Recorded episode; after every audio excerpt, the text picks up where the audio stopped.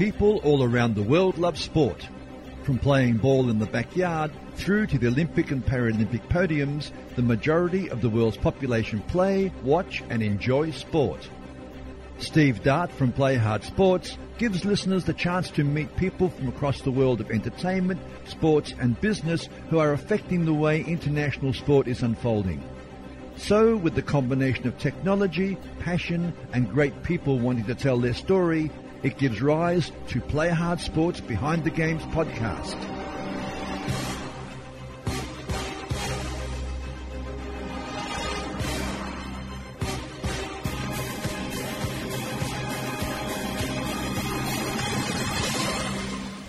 Today we're down at Sydney at the National Sports Convention at Rosehill Racecourse.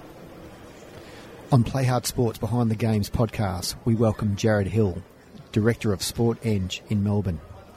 Sport Eng are experts in the planning, design and construction supervision of sport field of play. Their team members have extensive experience with both natural and synthetic surfaces, having delivered fields of play both nationally and internationally. G'day Jared, what are you doing today at the National Sports Convention? Yeah, good morning, morning, Steve. Uh, obviously, the second day of the, the, convention, and so far it's been great. There's been a lot of great speakers, great exhibits. So, hoping to get more out of the, the convention today and learn about more of the trends that are happening. I have the honour of presenting this afternoon on the innovative, innovative designs of sports fields in the future. So, hopefully, and the graveyard shift will still have shift. We'll still have people turn up and listen to that topic. No doubt, you'll be great. Look, just want to congratulate you very uh, firstly on winning the sports turf category. You yeah. won that last night. How was, was, that to win that? That was great. I mean, it's probably our first recognition of uh, a project. Uh, you know, it's our first major project down at Deakin University in Waurn Ponds, uh, multi-use facility. It consisted of an athletics track, synthetic FIFA soccer pitch, and an AFL ground, which the Geelong Football Club are using for training. So, you know, it was a great recognition for all the hard work that the guys did uh, on that project, uh, and we're, we're proud of it. Wonderful. Might take this time also to mention the great team you have around you there at Sport Eng. Obviously, you've got Gray and Monique. Who else is part of your team down there, mate? Yeah, well, Sport Eng consists of Gray and myself as the directors. Yep. Uh, we've got Monique, as you mentioned, as our as our marketing and office uh, manager. Uh, and then we've got the team of guys that probably do all the grunt work and we take the glory for in uh, Pete, Georgie, and Cam. And we've got Paul, who's recently joined us. So there's a team of seven that we, we specialise in what we call field of play design. So we love what we do, we make it fun, and, and we hope the guys enjoy the time in the office. That's fantastic. Jared, you blend your civil engineering profession with your extensive knowledge for the development of sport and recreational facilities. Why is this important to you? Well, it's funny if you if you'd asked me 12 years ago when I f- finished university as a civil engineer if I'd end up designing fields of play, I probably would have laughed. And, and at the time, I had no idea fields of play needed to be designed. I thought it was grass and you ran on it and took care of itself. So, yeah. you know, I, as I said, I have a background in civil engineering, and a lot of those core skill sets are applied to field of play design. So, whether it be drainage, bulk earthwork design, irrigation, water flow through pipework it's it's blending the, the knowledge of those skill sets from civil engineering, but then mixing it in with the specific requirements from a field of play perspective, whether it be natural turf and the requirements that the turf has, or if it be synthetic grass or a running track that needs that high tolerances in the construction. So, I think civil engineering gives us a good grounding into what we need to do to design a, a, either a high, high level or community level facility for field of play. Wonderful. You've actually um, worked on most major stadia projects throughout Australia. Name some that would come to mind for you now. Yeah, well, the first job I worked on was the MCG Commonwealth Games, uh, wow. preparation for that. So, you know, walking around the G as a, you know, as a kid watching sport, AFL football at the MCG, it was yep. fascinating. Know, and they, for those that aren't aware of what the Com, Com Games transition had for the MCG, you know, it was a dome playing surface. They came back and reconstructed it as a flat. Then they pretty much, uh, after the AFL season, they came back and built the athletics track. They, they buried the athletics track. They played cricket over it and then they exposed the athletics track and they had it ready for the Com Games. So, from a, someone straight out of gra- graduating out of engineering degree, it was a great project to be involved in. But probably the highlight of my experience is probably the Adelaide Oval redevelopment. Um, you know, it was a big project for the town of Adelaide, combining cricket and, and AFL, which were two two sporting bodies that really didn't see eye to eye. Uh, and here they were, the government forcing them to, if they both wanted uh, elite facilities, they had to share a facility. So we went, we had to help them with the conversion to a drop-in wicket. You know, cricketers over there, they, they had the permanent wickets. They've had permanent wickets for years, and, and going to drop-in wickets, it was a hard sell. Uh, and they only got the, I think they just got the 55 or 60 percent vote that they needed to get the wickets to go to, for the project to go ahead. So. Uh, moved to Adelaide for almost two years and worked on that job, and it, it was just it was a great probably looking after the wickets, the oval, the practice oval, and all the civil works was probably the highlight of my career so far. Mate, just listening to it, young kids who would look listen to this podcast, how does someone get a job like yours? Obviously, fantastic um, uh, life experiences you're getting.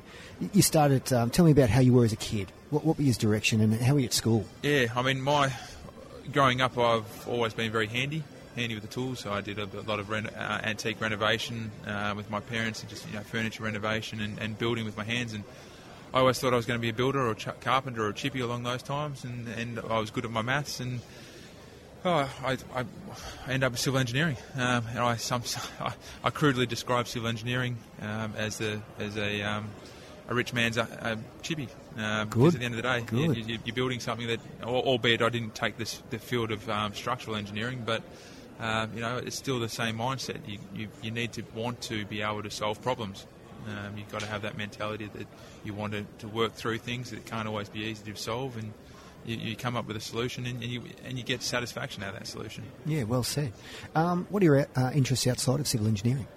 Uh, well, sport, which is which is which got a nice mix of where I am Absolutely. now. So, you know, I, I, live and breathe sport, sport, sport, probably too much to the detriment of my my, my wife's liking. But um, you know, I, I love sport uh, and I love still building furniture. So they're probably my two fashion, passions outside of family. Sure. What sport are you into?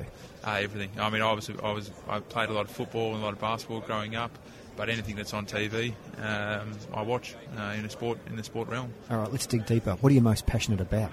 What am I most passionate about? Because uh, you're a passionate guy, I can tell. I am. I, I genuinely am passionate about my job. Um, again, you'd probably ask my staff, and I'm probably too passionate, but you know, I, I love doing. Uh, like I work on stadiums and I work on community facilities. And I, probably the biggest buzz I get. You know, I've been to opening venues for the opening test at the Adelaide Oval. I've been to AAMI Park's first game for the rugby. But probably the biggest thing I like opening up is a, an athletics track, a community facility, and you see 200, 300 kids running around it on that day. And you, you know, you're not just looking at elite athletes competing; you're looking at community facility use yeah. getting used at high level, high um, participation, and that's probably you know, I, I, get a buzz from that, and I like knowing that what I'm doing is hopefully giving something back to the community in a, in a healthy way. Yeah, that's wonderful. What's the biggest risk you've ever taken? Well, probably the biggest risk is, is setting up Sport Eng. You know, okay. I, I, worked for a big uh, engineering company, Arup, which is probably one of the top three global engineering firms, and yep. I was happy there, yep. and I could have kept doing what I was doing, working on elite facilities. But at the, the what we were looking at, we couldn't um, work on the community level facilities. We just our pay structures wasn't set up in a way that we could be competitive on those on those type of facilities. So two over two and a bit years ago on April Fool's Day, my Gray and I resigned to set up Sport Eng, wow. um, and you know, I'll, Arup were fantastic to me. They, have helped me along the way. We still we still share services. I help them out. They help me out. So it's a great relationship. So that's probably the biggest the biggest risk I've taken. Was up. there sleepless nights in that decision being made towards it? Oh, there was. But you know, the, the beauty about the sporting industry is, you know, you know everyone. Uh, and if you treat everyone well, they treat you well. So I was able to make some phone calls through to clients that I had good relationships with, and, and sound use them as sounding boards as to whether whether they saw a need for a gap that I saw, which was a specialist engineering firm de- designing purely field of play. So I rang them around and they, they said, yes, we've been crying for it. So um, there was sleepless nights and still are. Yeah. the more staff you take on, the more mouths you got to feed. Yeah. So, but no, definitely uh, that was probably the biggest risk. Who is your inspiration? That's, that's a good question. I, have recently, um, I'd say, in a celebrity sense, I've probably been rocked biggest by the, the passing of Muhammad Ali. Uh, wow. I, I, love boxing. And yep. I love what he had and uh, yep. what he did, and, and the way he his views on life and how he stuck with his views. So, from a from a celebrity sense, that with a lot of passings of celebrities, probably one that's rocked me the biggest. Um, and not that I'm any good at boxing, and not that I have any bravado that he does, but he was a he was a you know he just the drive, the passion. He always wanted to be the best, and I'm not saying that's that's my endeavours, but he was someone that pushed me.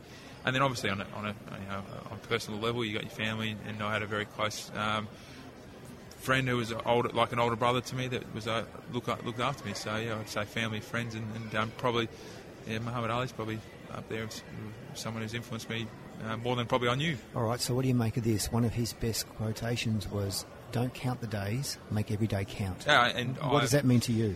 Oh, that means a lot. I, would even go to the extent that every minute counts. Um, I was I was having this conversation with the staff, a couple of staff members the other day. There's a there's a movie called About a Boy with um, Hugh Grant in it, yeah. and it's uh, one of those rom-com chick flicks, which I'm um, unashamedly say I watch a lot of. Uh, but he he divides his days up into units. He has units so many so many days days made up of so many units, and I, and I view my my my days the same. I don't like wasting time. Um, I, I, get frustrated. I was delayed in an airport for two and a half hours, and I hate being delayed when it's outside of my control. Yeah, time so is the asset, isn't it? It is, and it's a negative thing. You know, you, you don't relax, um, but I I have the ability to still switch off when I need to. So. Um, yeah, so that quote means a lot to me in the sense that you make I make every second count. Yeah, that's wonderful, mate. Just recently, you um, penned a great blog in LinkedIn called "The Future of Hammer Cages." That affects us quite a bit because yes. we have fabricated one that's um, leading in the market. Yep. Can you explain why you did that? Yeah, I mean, for me, uh, it is you know, athletics designs are predominantly they're governed by the IWF, which is predominantly set up for Olympic and Com Games. So you know they're designed for that elite uh, venue and use more so. And then there's there's shortcomings, particularly with the, the, throw cages, in the sense that they're they the ones that are on the market are designed for a Com Games, Olympic game venues where they go up and they come back down when the, the event's over they're not designed for a community facility and they get left up 24 7 and the netting gets left up 24 7 that act, act as a, as a sale. So I always saw a, a, a need in that uh, in that part of the athletics track design that needed to be addressed. And you know the Thor cages, they're, they're great. They, they make that easier, risk free, um, so much easier for councils. They can leave them up all year round.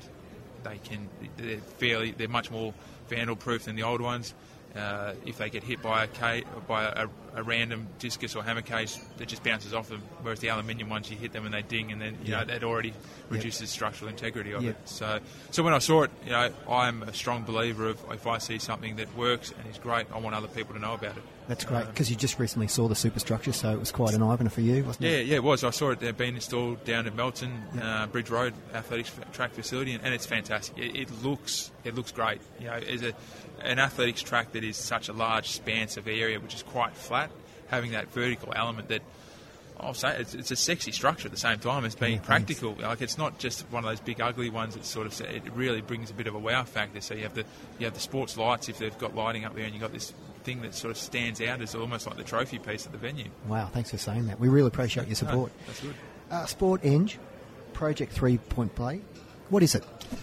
Yeah, I mean, it's a bit of play on words, you know, in regards to, I mean, again, my ba- basketball back- background coming up the three point play. Uh, you know, I'm a firm believer that you've got to plan it right. Yep. Uh, too often, when I would be responding to a design brief, uh, someone's already made a decision on what the what the layout of the facility is going to be, and more importantly, what the dollars is going to be. So it'll come to me at the design phase, and I'll think, okay, you, you want this, it's going to cost you two mil, you've got one million dollars to spend and it's frustrating because then you're having to find ways to cut corner and already value manage before you even started. So the three point play is is a, is a plan right, build it right, and design. Uh, sorry, plan right, design it right, build it right. Correct.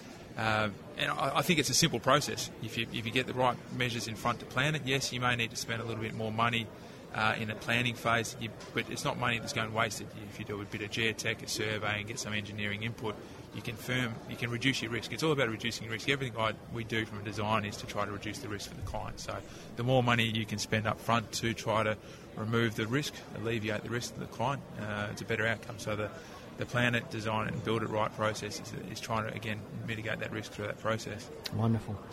Being from the Gold Coast, we're very uh, proud to have the Metricon Stadium there. You did the redevelopment with that one? Yes, yeah. Talk so, us through that.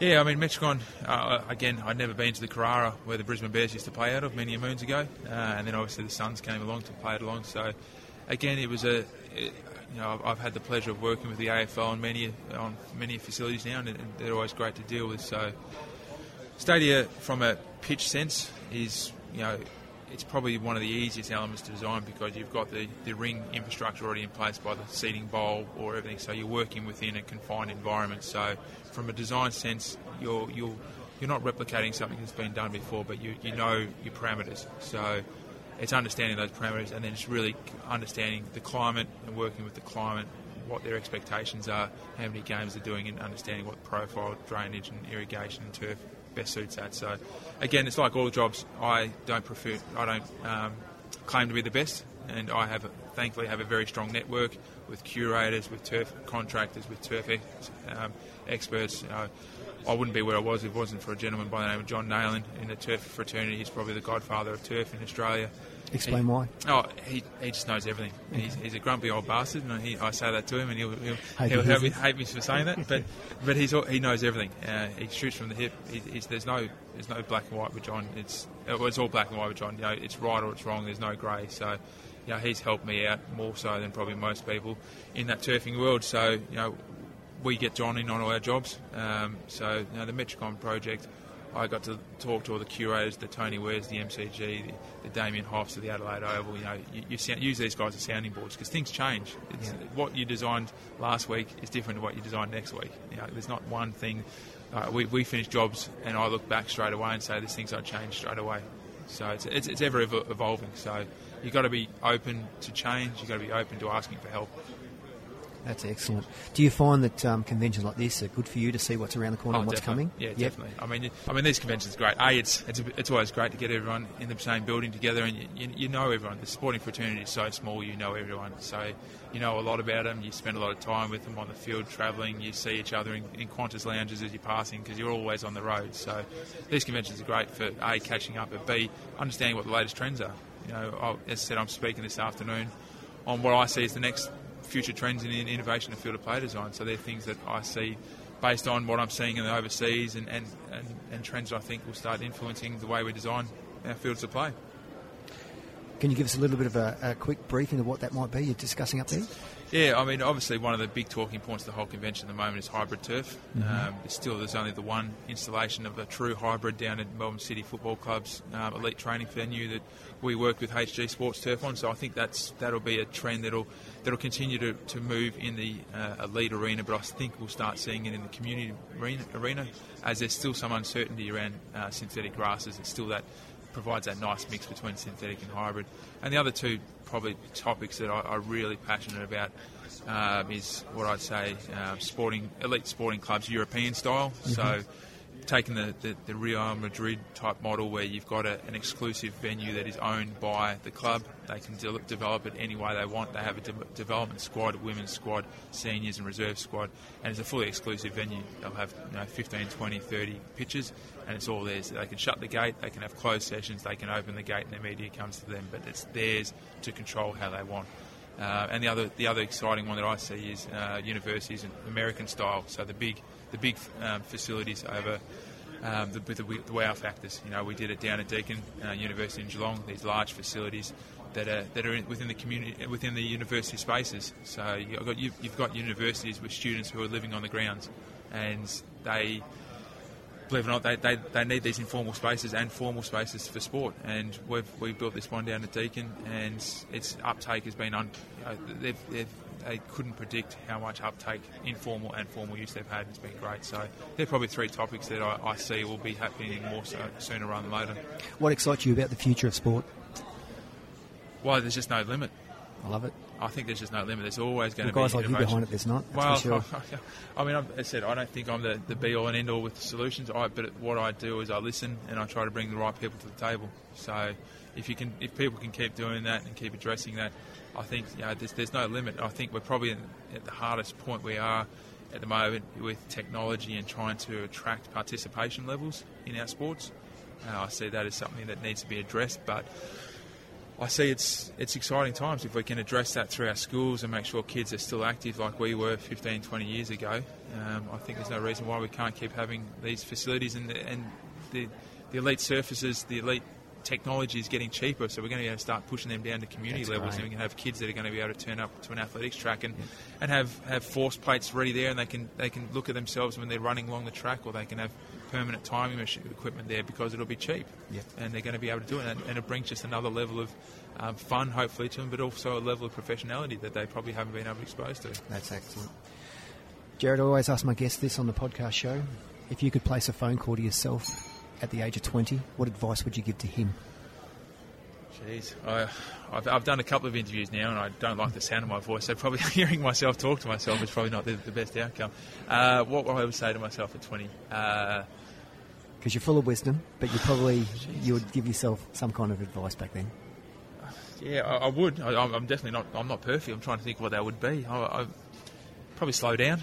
Okay. Probably slow down is probably the biggest thing. Uh, take, Smell the roses a bit more. Yeah, yeah, and enjoy the take, wins. Take a step back and just every now and then just look at what you've accomplished. Uh, again, not saying we've, we've built the world, but you know we've we've what if since what, age of 20, so 14 years now, I've I've done a bit and yep. I probably haven't always had a chance to sit back and look at it. I'd probably say just yeah, sit back, smell the roses, and enjoy it every now and then. Congratulations, mate. Um, if people would like to uh, find out a bit, bit, more about Sports Engine yourself, where would they find you? Yeah, our website's www.sporteng.com.au and as I said to a lot of people at the convention, if you've got any queries, just give me a, call. My, uh, my number's on the website. I'm always happy just to chew the fat. I love sport, love sport design. I'm happy to give away free IP. It doesn't sound good, but you know, it's an interesting point. I used to work for a company, as said Arup, and um, they had a, a, genius engineering there who was part architect, part structural engineer, and, and he used to say, well, what's the point in keeping IP if we, we can't share it with the world? Correct. Like, we want to build a better place, and the only way, if we've got the best of it, let's share it. So, again, not saying we've got the best of it, but I'm happy to share it. Jared, we really appreciate your time, and uh, we wish you well in everything that you move forward towards. No, thank you very much. Thank Thanks you. so much.